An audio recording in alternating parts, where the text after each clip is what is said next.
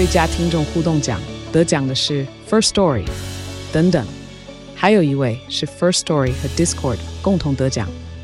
First Story 最新推出的 Discord 整合功能，是为听众管理新标杆，将拥有会员资格的听众自动加入 Discord 群组。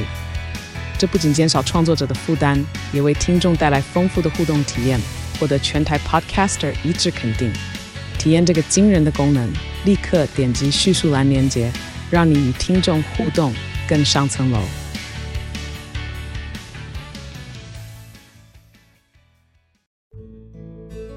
这里是日知学堂，我是老爸。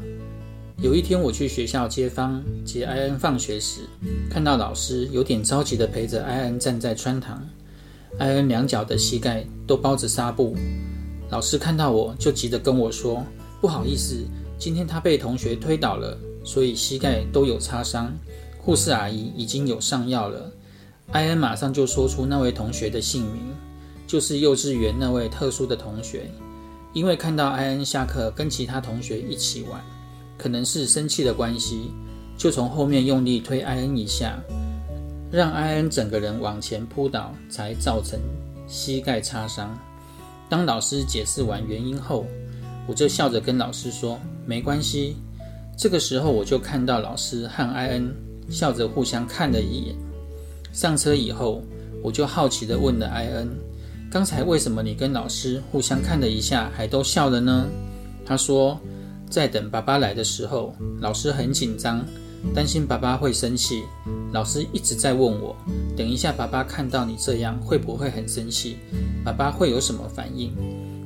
我就跟老师说：“我爸一定会说没关系。”结果爸爸真的说了没关系，所以我们才会相视而笑。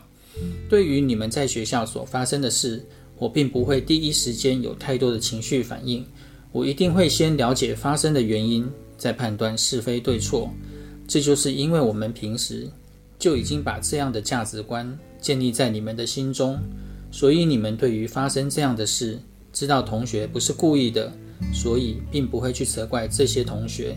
同样的，你们也都能知道爸爸妈妈的反应，这应该就是我们每天在分享及沟通时所建立起来的共同价值观吧。